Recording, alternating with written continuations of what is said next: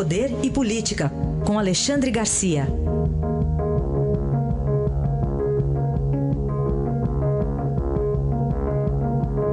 Alexandre, bom dia. Bom dia, Raíssa. Bom dia, Carolina. Bom dia. Vamos começar aqui com a confirmação do nome de Joaquim Levi, ex-ministro da Fazenda Dilma Rousseff, para o BNDES.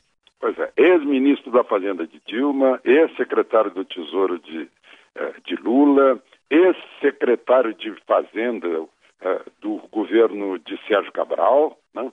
ex-Bradesco Investimento e, sobretudo, ex-PHD, aliás, ex não, ele é PHD de Chicago, é mais um Chicago Boy, né? o que significa buscar equilíbrio fiscal.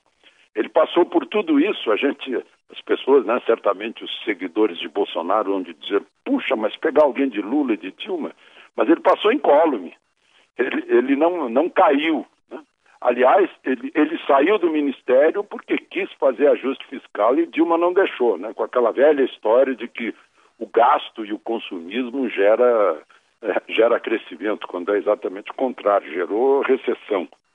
Então ele saiu incólume, ele não foi é, é, contaminado, ele não responde a nenhum processo, certamente foi investigado, como foram com resultados o Mantega e o, e o Antônio Palocci, que passaram por esses cargos também. E agora, o, o, na hora de confirmar a indicação, e ele já aceitou, o presidente eleito disse que acabou o segredo é, do BNDES. Né? Ou seja, aquela história de guardar em segredo que o, o, o, amiquinho do governo foi favorecido com juros subsidiados. Né?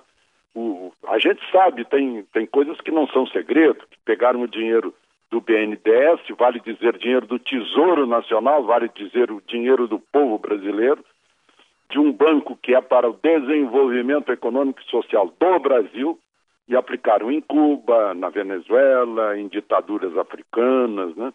Uh, isso tudo vai, vai, ficar agora bem, bem cristalino e até acho que o juiz Sérgio Moro vai gostar de ter as informações lá do, lá, lá, do, do, do BNDES sob a condução, sob nova condução de Joaquim Levi. O Alexandre, vamos falar também sobre o dinheiro ou, ou não, né? sem dinheiro de Bolsonaro nas redes sociais? Pois é, houve uma acusação, uma acusação grave, de que uh, estavam pagando para impulsionar as redes sociais. Como se sabe, a, a, campanha de Bolsonaro foi feita essencialmente nas redes sociais. Né? Televisão foram oito segundos, rua não teve por causa da facada. Né? E, e, aí o, o, o Twitter e o WhatsApp informaram que não tem nada de uh, pagamento para impulsionar. Né? Informaram ao TSE que está investigando. Aliás, o TSE achou outras inconsistências na prestação de contas, deu 72 horas para para a campanha de Bolsonaro se explicar, né, sobre irregularidades que constam ali, falta de informação completa, mas por aí não é. Né? Aliás, eh, eh, a gente fica sabendo nessa, né, nessa informação do TSE que eh, a campanha de Lula é que vai ter um, um pesado ônus aí, vai ter que devolver dinheiro público que foi para a campanha, né? e, e não é pouco. Se a gente comparar com o que Bolsonaro gastou para se eleger presidente da República, 2 milhões e pouco, né? Lula vai ter que devolver 19 milhões e 700 mil, quase 20 milhões, só daquela parte em que insistiam na campanha de alguém que estava condenado e preso. É, vai ter que devolver isso, segundo o TSE. Enfim, são, são boas notícias do, do TSE mostrando que está sendo rigoroso na, na fiscalização da campanha. O Alexandre, sabe, é, você que gosta de literatura também, no, no, Dom Casmurro, a Capitu, a gente fica uma dúvida, para mim até hoje existe, se pois ela é. cometeu ou não adultério, né? E com essa, e com essa intitulação, né, com é. esse uso da Capitu aí nesse, é. na, nessa operação aí de Joesley e companhia, a gente fica na dúvida se a Polícia Federal já desvendou a dúvida de Machado de Assis. É, né? Que, tá todo mundo solto agora. Está todo mundo solto, é uma coisa incrível. Isso é que desprestigia, infelizmente, a justiça, mas a justiça não tem culpa. Responsável por isso é quem faz as leis.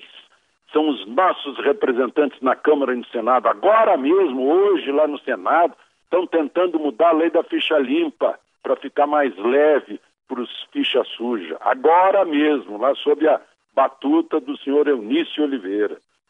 O, mas, enfim, soltou todo mundo, mandou soltar dois ex-ministros da Agricultura, o Neri Geller e o atual uh, vice-governador de Minas, o Antônio Andrade, todo mundo do MDB, né, porque o Joesley, em troca de favores uh, do, da administração uh, do, do, Ministério da Agricultura sob o MDB, né, teria pago 30 milhões divididos entre o MDB nacional e o MDB mineiro.